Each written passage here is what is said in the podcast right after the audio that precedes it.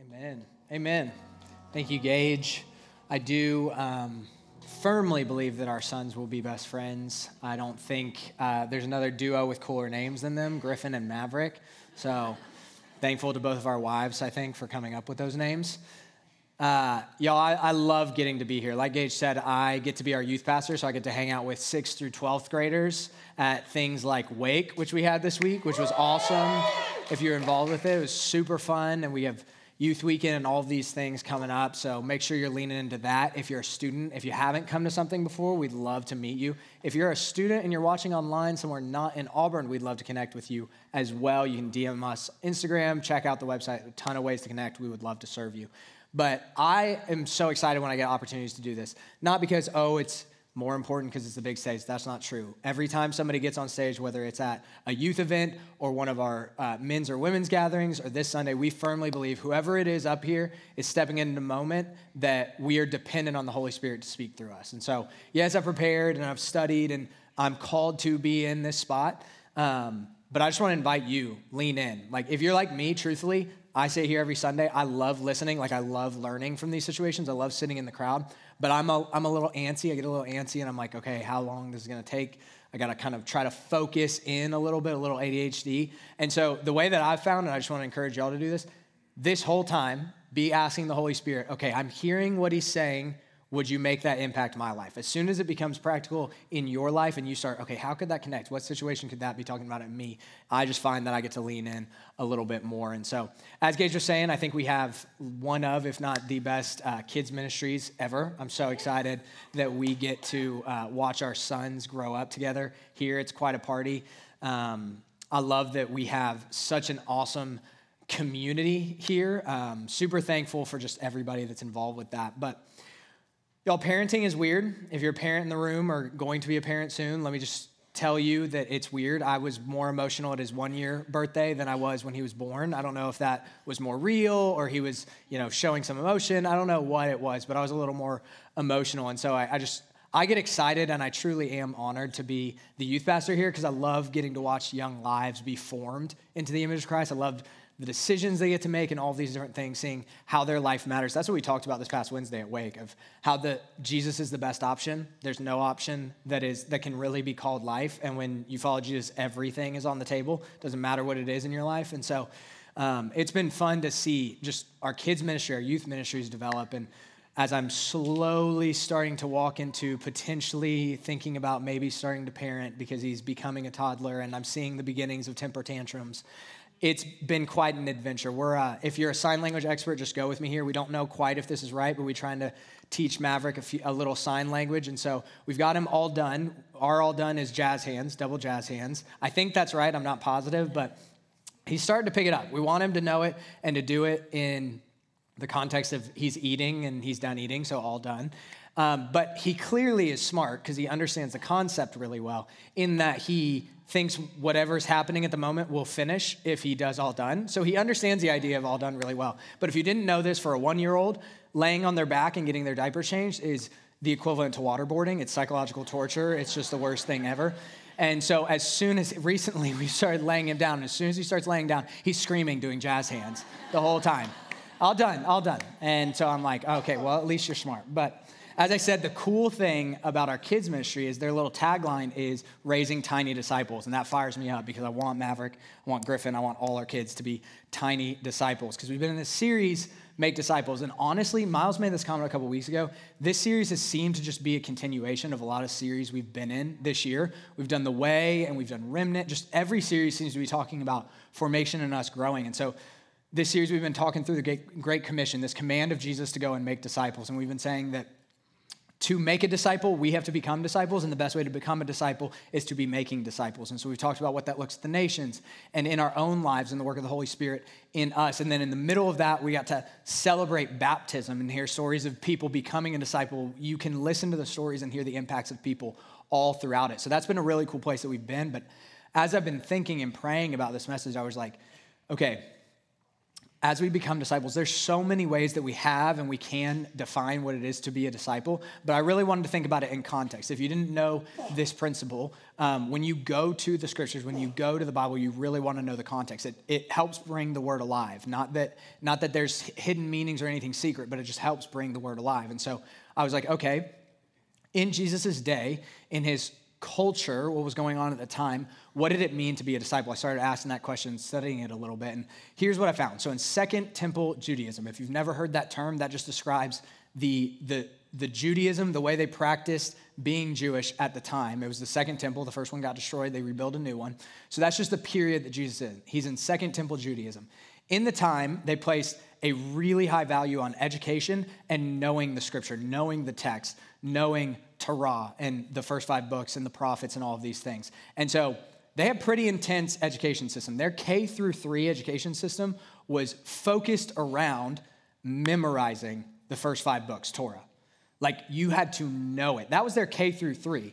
So their third graders could probably run circles around most of us in knowing the scriptures. So that that should be convicting, but they only graduated like we think one, two, a very low number of people graduated third grade. So it's kind of like, oh, that's a bummer. But remember, they their third graders still knew the text better than we do, probably. But then the people who would graduate, that would go to a, another three years where they'd start memorizing the prophets and wisdom, and then there was one more section. And when I say memorize, I'm talking like if I was the teacher and started saying a phrase out of Leviticus and stopped mid sentence, you and I pointed to you, you'd be able to just pick it up right there and keep going. Like they knew it inside and out. And so only a few people graduated each step along the way. They had those three phases. And then at the end of that, they had the opportunity, if they were going to continue, to go to a rabbi, of which there were only few. Like these were really well known, esteemed. Like these were the guys who knew what they were talking about, teachers of the law. Like they were up there. They would go to one of them and say, like, I want to be your disciple, and have a conversation, almost like an interview, like a back and forth discussion, just like, hey, do you know what's going on? All of this kind of stuff. And so it's pretty intense. So to become a disciple, you had to like know your stuff, be the best of the best, all of this stuff. And this is the context in which that Jesus calls disciples. So that's a huge step up for, for Peter and John and James, who are fishermen. Like they clearly didn't, they got cut out somewhere in that education system. They didn't pass at some point. They get called to be a disciple, so that's a big deal. And then he tells them, go and make disciples. And so I just want to put this definition. Here's what, in his context, another way to define what a goal of a disciple is, which I think is important for us, and it's going to kind of set the stage for today. So it's going to be on the screen behind me. This is from a guy named Marty Solomon. He does Bema Discipleship Podcast. It's just a really cool resource, just um, adds to, to some Jewish context of the, of the scriptures that just helps uh, us learn a little bit. Um, so here's, a, here's, here's the goal of being a disciple in this period to know what the rabbi knows in order to do what the rabbi does for the reasons the rabbi does them, really important parentheses there, in order to be just like the rabbi in his walk with God. I'm to read it again. To know what the rabbi knows in order to do what the rabbi does for the reasons the rabbi does them in order to be just like the rabbi in his walk with God. And so we'll flesh this out, but when we're talking about being a disciple, think about that. To be just like the rabbi, to do what the rabbi does for the reasons to the rabbi does them, that's like a whole nother level of knowing. Like you can mimic somebody and copy them, but to get to the point where you understand them so well and their reasoning, where you can then apply that in other situations where you're doing the same thing and you know why you're doing that, like that's a deep level of knowledge that we're talking about. And so just to be clear, when we're talking about being a disciple, yes, we go and make disciples, but the rabbi is Jesus. We walk in his way, in his methods. Like that's what the whole The Way series was about earlier this year. But as we continue this, we just need to be looking what is it to be a disciple? And so that's what I want to talk about today. Really simply, that last phrase, in order to be just like the rabbi in his walk with God, that's the ultimate goal of a disciple right there. So then that's our ultimate goal for being disciples and making disciples. To be just like Jesus in his walk with God. That is the goal of my life. That is the goal of your life. And I can kind of feel maybe the we'll just say this because this was me at one point.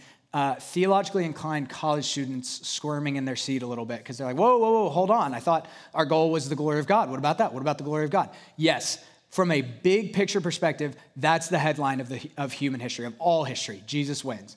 From a big picture, God sized story perspective, the goal of my life and your life is to glorify God. That's not selfish of God that He made us that way. Who else is He going to glorify? He's God. He wouldn't be God otherwise. So, yes, big picture, we're talking glory of God. You are to live your life that God would be glorified. But through that, if I look micro at your life, at my life, at your day to day, the goal of your life is to become more like Jesus every single day.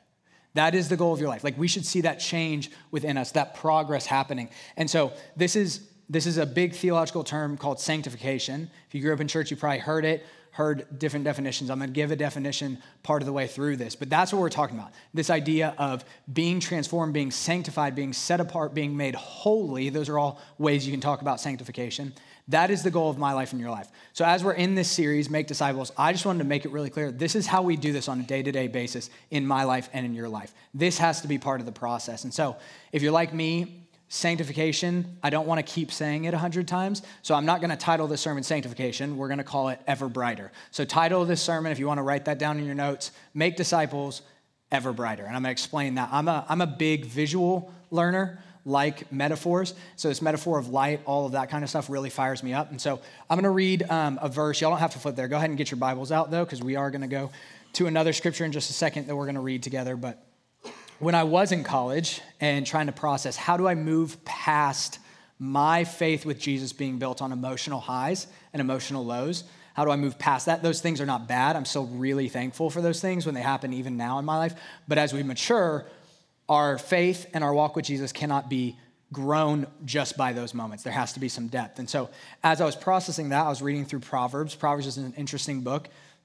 It's these wisdom concepts, these principles. There's literally principles in Proverbs that say the exact opposite, and wisdom is learning to apply that because both are true in a lot of situations. And so I was reading this verse that I'm about to read, and I was just hit by the Holy Spirit from that phrase, ever brighter. So I'm going to go ahead and read it. Proverbs 4:18. The path of the righteous is like the morning sun, shining ever brighter till the full light of day. Ever brighter. And so when I read that for the first time, I just was hit in my, like the Holy Spirit just like hit me and ever brighter for some reason, not with like, this is what it means or like was saying things, but just I noticed it, I recognized it. Do you know the Holy Spirit can speak through you recognizing things? Like you noticing little simple things, especially when reading scripture. A lot of time that's the Holy Spirit being like, hey, pay attention to this.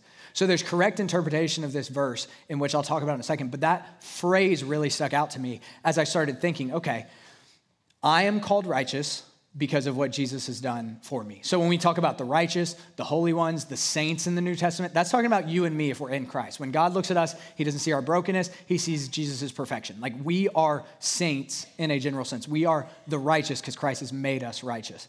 And so, okay, the path of the righteous, my path, when we talk about path, right? Like my life, the things that I do, how I look. The path of the righteous is like the morning sun, shining ever brighter to the full light of day. So every day, then, just like the sun coming up, it starts really dim and then it gets brighter and brighter and brighter and brighter. And so, when we're talking about sanctification, when we're talking about what's happening in my life and your life, this is a visual for what I'm talking about. This is what it should look like. You should be shining brighter and brighter. Go ahead and flip to Second Corinthians 3. That's where we're going to be living. We're going to look at this concept in the New Testament because we see this we see this this isn't just from Proverbs 4:18. That's where the phrase came from, but this idea is all all throughout the New Testament. Jesus claims, "I am the light of the world," and then says, "You are the light of the world." Like a city on a hill, like a light doesn't get put under a bowl so it's hidden, it shines so that other people may see it. This is the metaphor that we're talking about. This is what we're looking at. So, Second Corinthians 3 7 to 18 as you're looking just hold hold your bibles up open where they were. I need a quick quick bible drill not not for single people but for a much more important topic. If you celebrate christmas in any way shape or form music movies decorations anything before thanksgiving anytime before thanksgiving keep your bibles in the air all right, I would say that's a slightly more majority than the morning, so I like this one better. Go ahead and flip to Second Corinthians 3 for me. Um, it's a, clearly a hot topic in culture, but also here on the staff, we're slightly divided. Um, Miles likes to make sweeping statements, and so made this whole thing about it needs to have its there's a time and a place for everything and tried to make it spiritual but if if of the four four pastors on staff myself, Gage, Miles, and Matt. Two of us start listening to Christmas music November 1st, me and Matt. And if you had to guess which pastor put their tree up first, it was Miles. So do with that what you will, as he's up here saying, don't celebrate before. He tries to make all excuses about being busy. I think secretly the joy of the Lord is a little um, pervasive, shall we say. Listen, I don't need to celebrate, I don't need to celebrate Thanksgiving for a month. I don't need to have turkeys and cornucopias out. Christmas is more fun and matters more. I should be thankful every day. Why not extend the celebration of Jesus coming for two months? I'm just like, Hey, and here's the deal. I am not I am not judging you if you don't want to do that. There's no judgment from here. Everybody attacks like me, the early people. They're like, it's wrong. It's got to be after Thanksgiving. You do it how you want to do it. I'm just having more fun. So that's that's my spiel on Christmas. We can wait until Christmas to do the Christmas series. We don't want to make anybody stumble and not come here just because they disagree with celebrating Jesus' birth. Um, Y'all, it's fun. Church is fun. This is awesome. We can sanctify all the Christmas things that used to be not, not Christian. So, um, all right, Second Corinthians 3 7 to 18. I'm going to read it all the way through. All the way through. Letter from the Apostle Paul to the church at Corinth. Corinth was crazy. So, this is the second time he's writing a letter to them and trying to get them back in line. So, this is kind of the foundation of, of a lot of his message in this letter. So, let's pick it up. Verse 7 Now, if the ministry that brought death, which was engraved in letters on stone, came with glory, so that the Israelites could not look steadily at the face of Moses because of its glory, transitory though it was, will not the ministry of the Spirit be even more glorious?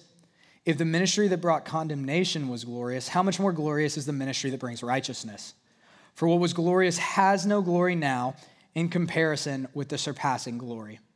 And if what was transitory came with glory, how much greater is the glory of that which lasts? Therefore, since we have such a hope, we are very bold. We're not like Moses, who would put a veil over his face to prevent the Israelites from seeing the end of what was passing away. But their minds were made dull, for to this day, the same veil remains when the old covenant is read. It has not been removed because only in Christ is it taken away. Even to, the, to this day, when Moses is read, a veil covers their hearts. But whenever anyone turns to the Lord, the veil is taken away. Now, the Lord is the Spirit, and where the Spirit of the Lord is, there is freedom. And we all who with unveiled faces contemplate the Lord's glory are being transformed into his image with ever increasing glory, which comes from the Lord, who is the Spirit. So you can see from those last couple verses where we're going in that this light is shining, we're being transformed into the image of Christ. But we need to understand the things that he's talking about before. That's why we read this whole passage just to get the context.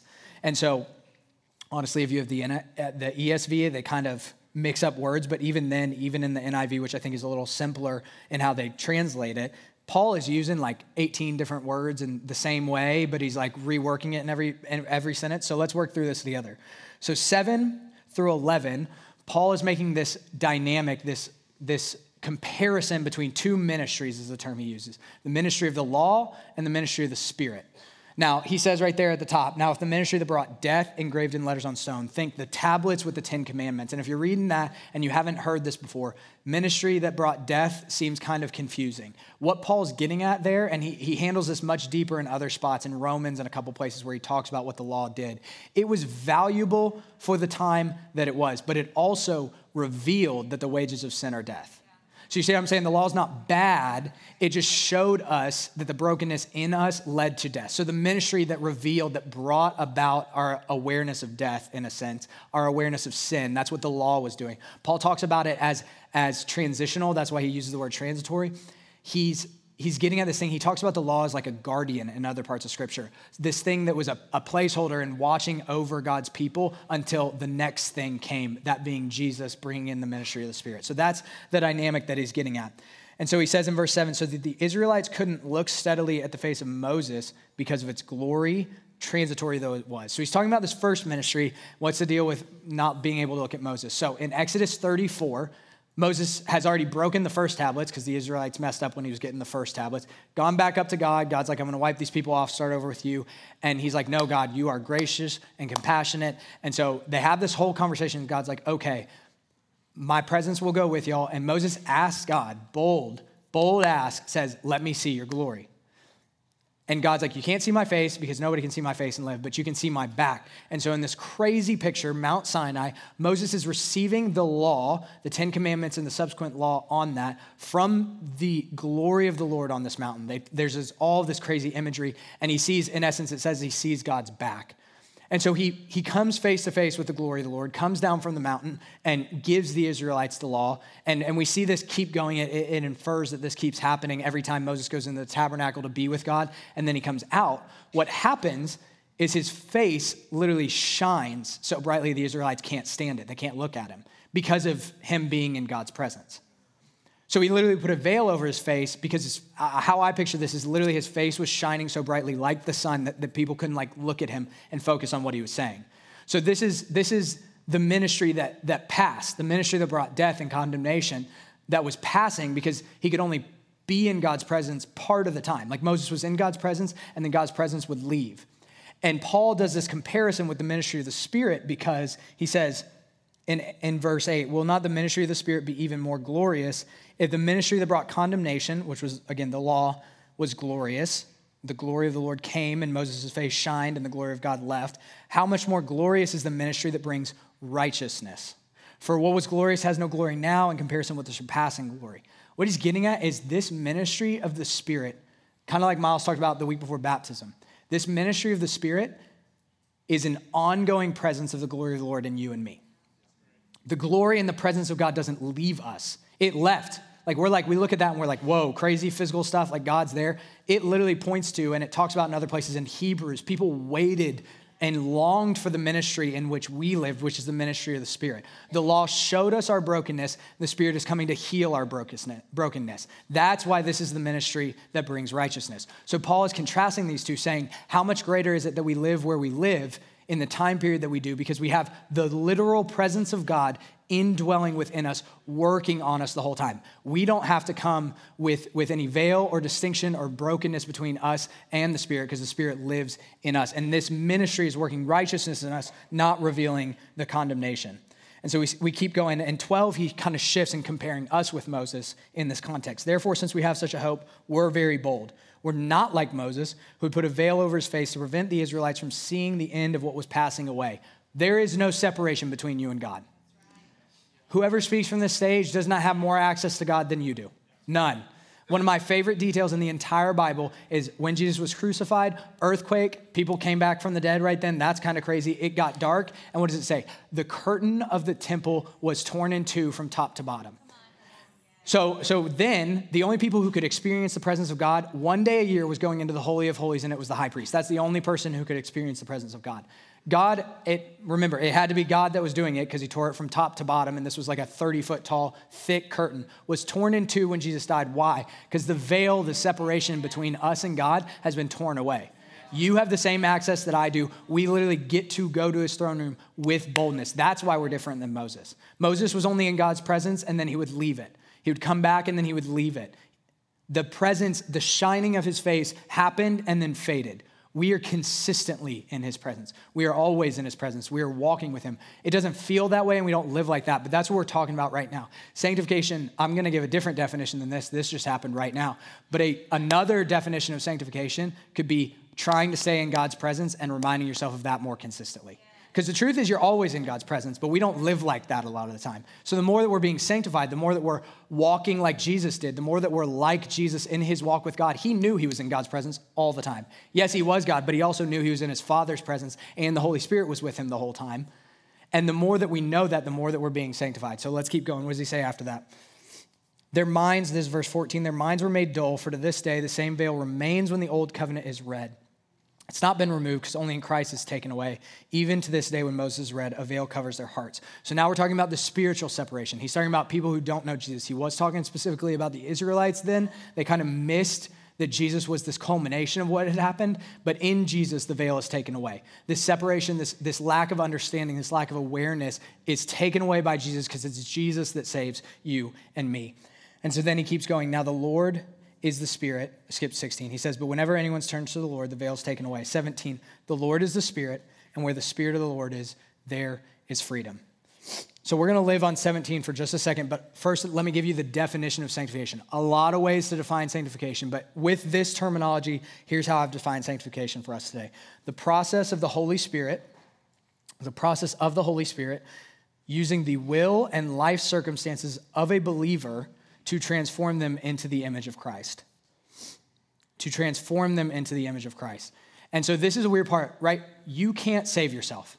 In Christ, this veil is taken away. He has purchased for you access to God. But this is the weird part. When we talk about salvation, it's a three part process justification. That's where when God looks at you, he sees Jesus' perfection now. That happens in a moment. That happens when you're saved. That seals you forever. Holy Spirit lives inside of you. The process that we're in now is this already, but not yet. He sees us as perfect, but we're not perfect yet. We live in broken bodies. We can die. We can get hurt. We make mistakes. We're rude to people. There is sin like a cancer eating away at us. So we have not been glorified. That's the third part, where we won't have any sickness or brokenness or pain, or we won't do anything that's wrong. But right now, we're in this in between, and this is what we call sanctification. This is a process that the Holy Spirit works in you, but your will works in tandem with the Holy Spirit. There's another verse that says, Work out your salvation with fear and trembling. This is what it's getting at. You've been saved, you can't do anything to save yourself on the front end. Jesus has done that. But now, you being a person with free will, activate and work with the Holy Spirit. It's the Holy Spirit doing it in you, but our will has to participate in that. If we just sat here and we're like, you got it, the Holy Spirit works with things that we do. And so that's why we gather together. That's why we worship. That's why we're going to do the things that I'm going to suggest in this message. But our will has to come to it. And then that other part, life circumstances, every single thing in your life is being used by the Holy Spirit to sanctify you. The family that you're in, the good parts and the bad parts, maybe the dysfunctional parts that you're going to hang out with this week, the job that you're in, the way that you were raised, where you're from, the fact that you live in Auburn, Alabama right now, or wherever you live if you're not from here. Every single thing your parents, your kids, your siblings, your job, the places you go to to hang out, the pain and the good, every single thing in your life is being used by the Holy Spirit. So, part of this process that we're going to talk about is we have to recognize that everything in our life matters. And then that last part, being transformed into the image of Christ. Jesus said that it is said of Jesus that he is the image of the invisible God. He said, Jesus said, if you've seen me, you see the Father. In that same way, we are being transformed into his image so that if people see me, they see Jesus. That's like a high calling. That's not something that you can do by yourself. But again, we are in a better ministry now because you have the Holy Spirit living inside of you to participate in that process with you, to do that through you. And so we need to shine ever brighter. That's where that phrase is, is going to live. And so here's the thing that's going to set up these, these uh, points well, in my opinion. We have to realize that we are still enslaved to something. Every single one of us. You might not be addicted to something. You might not have some of the more obvious or provocative things that we talk about struggling with anxiety, pornography, depression. It's good that we point those things out because those are hard struggles. But you might not have one of those things, but I promise you, you are enslaved to things in your life. Because here's the truth about freedom freedom is not being able to do whatever you want. Because secretly, if you could do whatever you want, you're enslaved to what your flesh wants. It enslaves you to just being comfortable or being safe or looking good or having significance, whatever it is that enslaves you. And it's sneaky in the culture that we live in, super sneaky. We live in the United States in 2021. I can almost guarantee that every single one of us is enslaved to comfort, comfort in some way, shape, or form. So that could mean a variety of different things in you. That could be, you know, I have to play golf on Friday mornings. For me, a lot of the times it's I I got to just decompress. I got to watch Netflix like two or three episodes every night. Whatever it is, there's it's the sneaky things that separate us and are the biggest barrier to the sanctification because those are the things that are enslaving us. So in verse 17, what does it say? Now, the Lord is the Spirit, and where the Spirit of the Lord is, there is freedom. That is a process where you are being freed from what enslaves you. You are being freed from these things that, that are sneaky and honestly make your life just kind of look like everybody else's around us. Our lives are to be different. That doesn't mean easy, that doesn't mean painless, but we are to look different in the way that we live. And so this process matters because if God is not the God of your, your mundane moments, Monday morning and Tuesday afternoon and Thursday night, He's not the God of your life. Like, this is such a significant part of the life of a believer. This is part of the salvation process. Like, this is what we talk about. We talk about salvation all the time, but we over focus on the middle part, don't really focus on the second part, and then forget about the third part. Excuse me, we over focus on the first part. That happens in a moment. The salvation we're processing with right now is sanctification. So if, if God is only the God of those high emotional moments, when we gather together on Sundays, maybe even also your community group, there's all of this other time in the week where he's not the God of your life. You see what I'm saying? Like there's things in that that are enslaving you, even though it doesn't feel like slavery because you're getting what you want or you're comfortable. It might be your kids, it might be your job. I don't know what it is for you. I can't project into every single person what it is, but I'm confident that the Holy Spirit might illuminate things in you of what is that slavery that it's working with. But this is why sanctification matters. It is the freeing of us from the slavery of sin, from the slavery of our flesh, and this is why it matters. So it's a visible change that begins to happen. It matters. Let's read verse 18, kind of where you can see I got some of this language from. We all, with unveiled faces, remember, there's no barrier between us and God, unveiled faces contemplate the Lord's glory, are being transformed into his image with ever increasing glory, which comes from the Lord who is the Spirit. You might see on contemplate in your, uh, in your Bible there might be a footnote there. Mine says, or reflect. I want to focus on that for a second because that's where both of these points are going to come from. So if this is a visible process that's going to be happening in you and me, here are two the two things that I think we collectively and you individually and I individually need to do so that we start to see this process in us. And they both come from this word, this contemplate word. It's it's meaning, like its depth of meaning gets not fully lost, but partially lost. People really struggle with how to translate that because we don't have a perfect word for it in English from the Greek. It's a fun word, katoptrizo. It sounds really interesting. It's this idea of a mirror. Like you have to understand the concept of a mirror when you're thinking about this verb, in that if I look into a mirror, I can behold, I can contemplate something. It's not contemplate like meditate, it's like behold, like ponder, think about, look on something that I see in the mirror. So, in one sense, Jesus is the mirror showing me the glory of God. This person who came to earth, fully God and fully man, showing me who God is, showing me the glory of God. And I look into that. I look to Jesus. We fix our eyes on Jesus. So that's that first idea of contemplate. But then there's also another idea, and this is why they some people translate it reflect, where we're kind of the mirror. We reflect the glory of God. Because remember, if people see us, they need to see Jesus. We are becoming like our rabbi, Jesus. And so those are the two points. That's it. Contemplate the glory of God, number one. We need to look to him and behold him. And two, reflect the image of Christ. People need to see Christ through us. So let's go into and point number one right here. Behold, like there's this idea that you become what you're looking at, you become what you behold. If we're looking to Christ, we should start looking like him. So we should know him well enough to do the things that he would do for the reasons he would do them. You see what I'm saying? Like we can't we can't perfectly copy Jesus because we don't live in the world that Jesus lived in. We're not all supposed to be carpenters. We're not all supposed to be healing people with leprosy. I don't know somebody who has leprosy. We're not supposed to be arguing with Pharisees. I don't know anybody who would self proclaim them a Pharisee. But we are supposed to do the things that Jesus did for the reasons that he did them. And so some of y'all might be old enough that you had the What Would Jesus Do bracelet.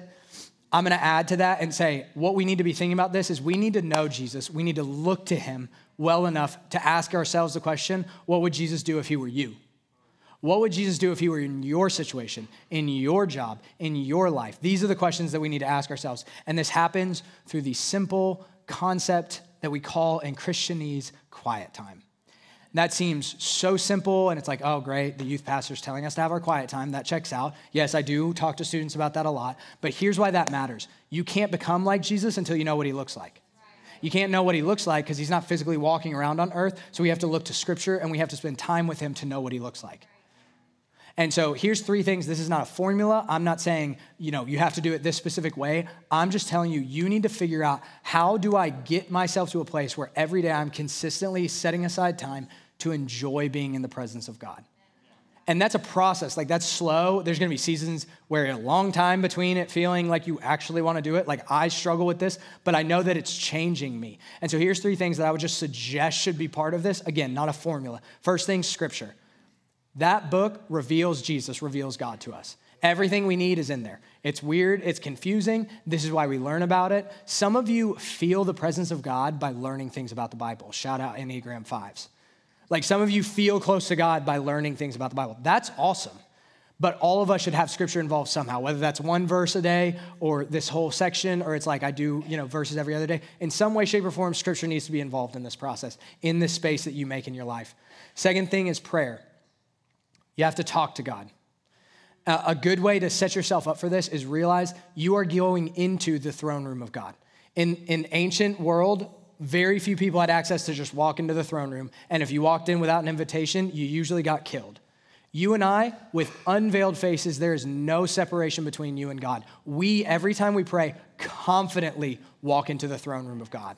And so maybe you need to literally visualize yourself doing that to set yourself up for prayer. For me, what changed it is praying out loud. Straight up. And I'm a loud person, so I generally have to go somewhere where I know nobody's gonna hear me. So I'll go in my car and I'll be really loud. But praying out loud will change it for you because it's telling your flesh things that like consciously cannot get to the point that I'm interacting with somebody I can't see. It's telling yourself, no, we're talking to a real person. We're talking out loud because I'm gonna feel it. Sometimes it does things in us by talking out loud.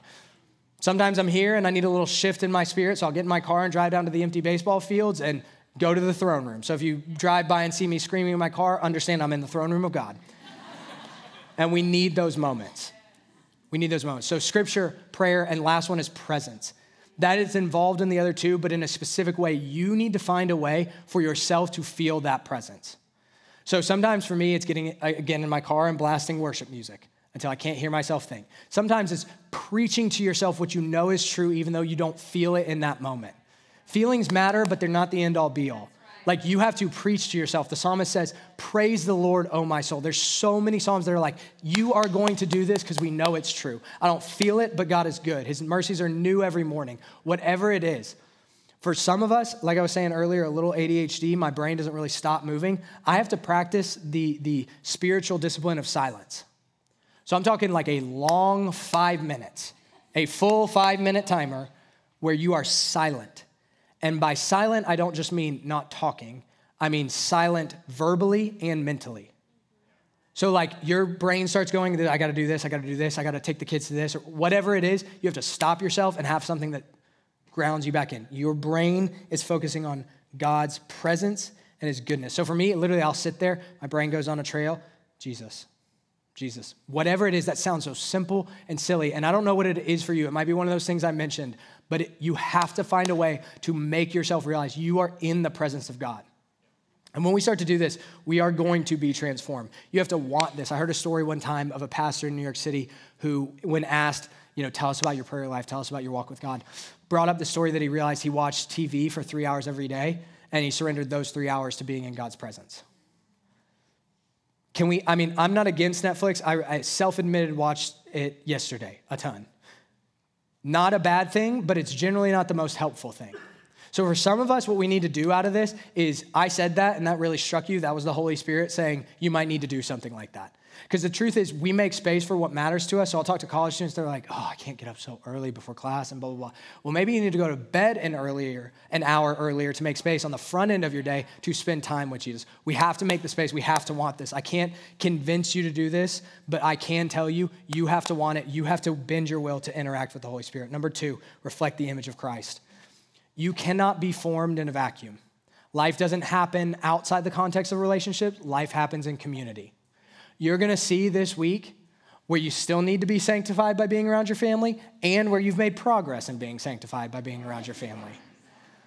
Parents in the room, if you have college students, remember that they have grown from being teenagers. They might still do things like that when they get around you, because that's a hard spot to be in, but they are being sanctified just like you are those formative moments, the places around people at work and different things like that, that is where other people are going to see the light of Christ shining ever brighter through us.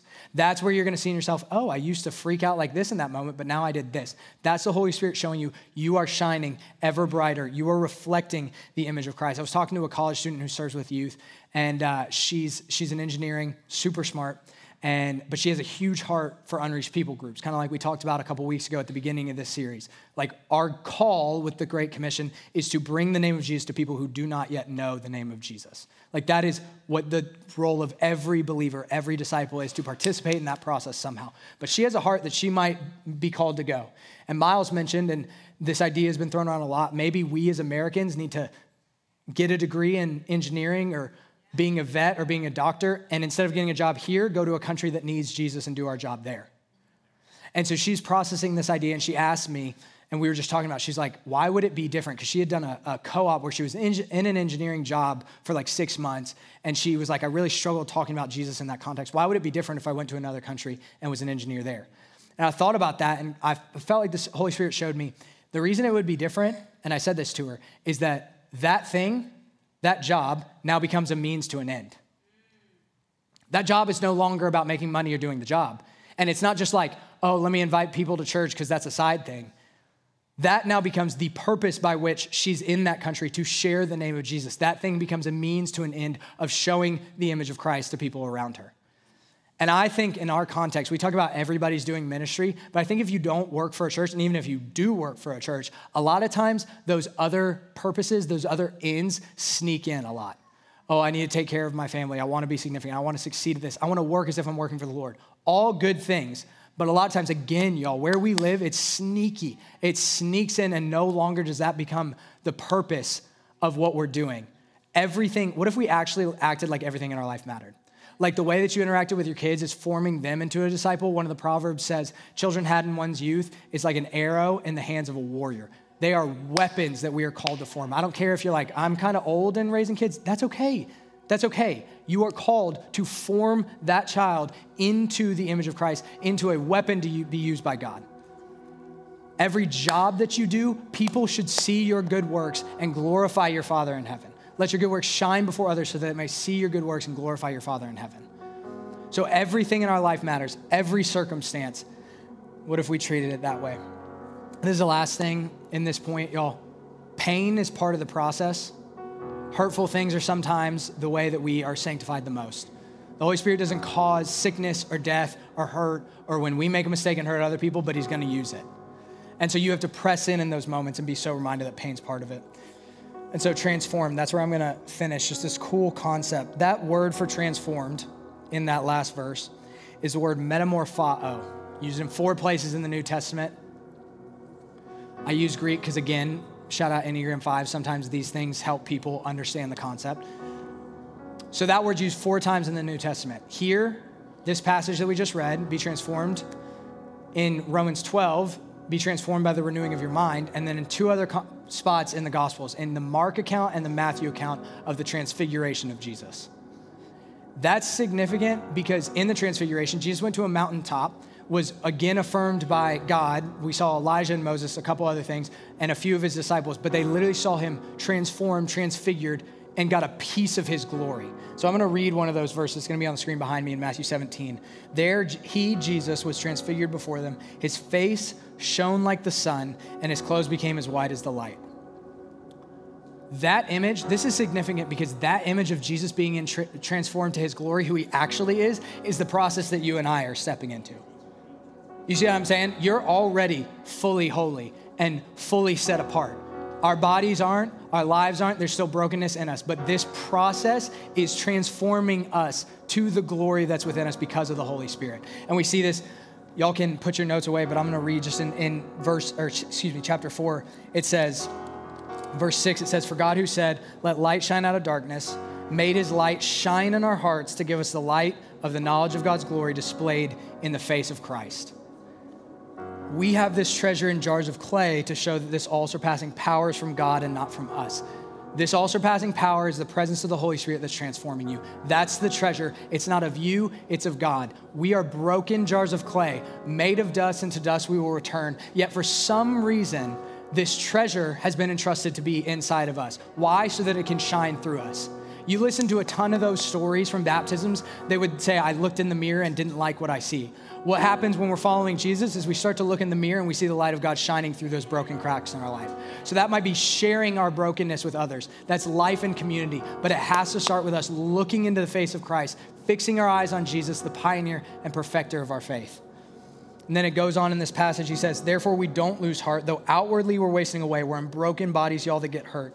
Inwardly, we're being renewed day by day. We're shining ever brighter. For our light and momentary troubles are achieving for us an eternal glory that far outweighs them all. So we fix our eyes not on what is seen, but what is unseen, since what is seen is temporary, but what is unseen is eternal. And so Proverbs 4:18, what does it say? The path of the righteous is like the morning sun, growing ever brighter to the full light of day. What's the full light of day? What do we fix our eyes on? What is unseen? What is eternal? Jesus coming back and us not having these troubles anymore. The things we face in our life, they are hard, and I am not minimizing them, and nor is Paul. But he is saying they are light and fleeting compared to the glory that we're going to experience when Jesus comes back. There's a glory that we're inviting people into because when they see you, they need to see Jesus. So stand up with me. We're going to pray and worship y'all. And as we walk and look at Jesus, we are being transformed into his image so that the world, the dark world, has no light outside of Jesus. That light is entrusted to you and me. You're playing A, B, C through Z for God's presence and glory going to the world. Jesus isn't walking around in Auburn, Alabama. You and I are. So pray with me and worship and maybe ask the Holy Spirit, what are these things? What are these barriers that I'm enslaved through that you're freeing me from? And what are these things that I need to do to create the space to, to walk with you and to act like every single part of my life matters? Lord, would you come and move and do what I cannot? Lord, do in me what I'm talking about, that we might see you, catch a glimpse of your glory. Lord, we see in part and we know in part now. We see pieces of your glory like a part of a reflection in a mirror. But Lord, would that transform us? We're your sons. We're co heirs with Christ. Christ, you're the firstborn of the resurrection. We are following in your footsteps. Would you do that work in us? Would you show us what it is that we're enslaved to? Would you show us the space that we need to make to encounter you? So much more powerful than just saying, Oh, I did my quiet time. But we need to encounter you so that as we walk, Lord, people would see your light shining through us. Lord, would you move in this space? Would you inhabit the worship and the praises of your people? In Jesus' name, amen.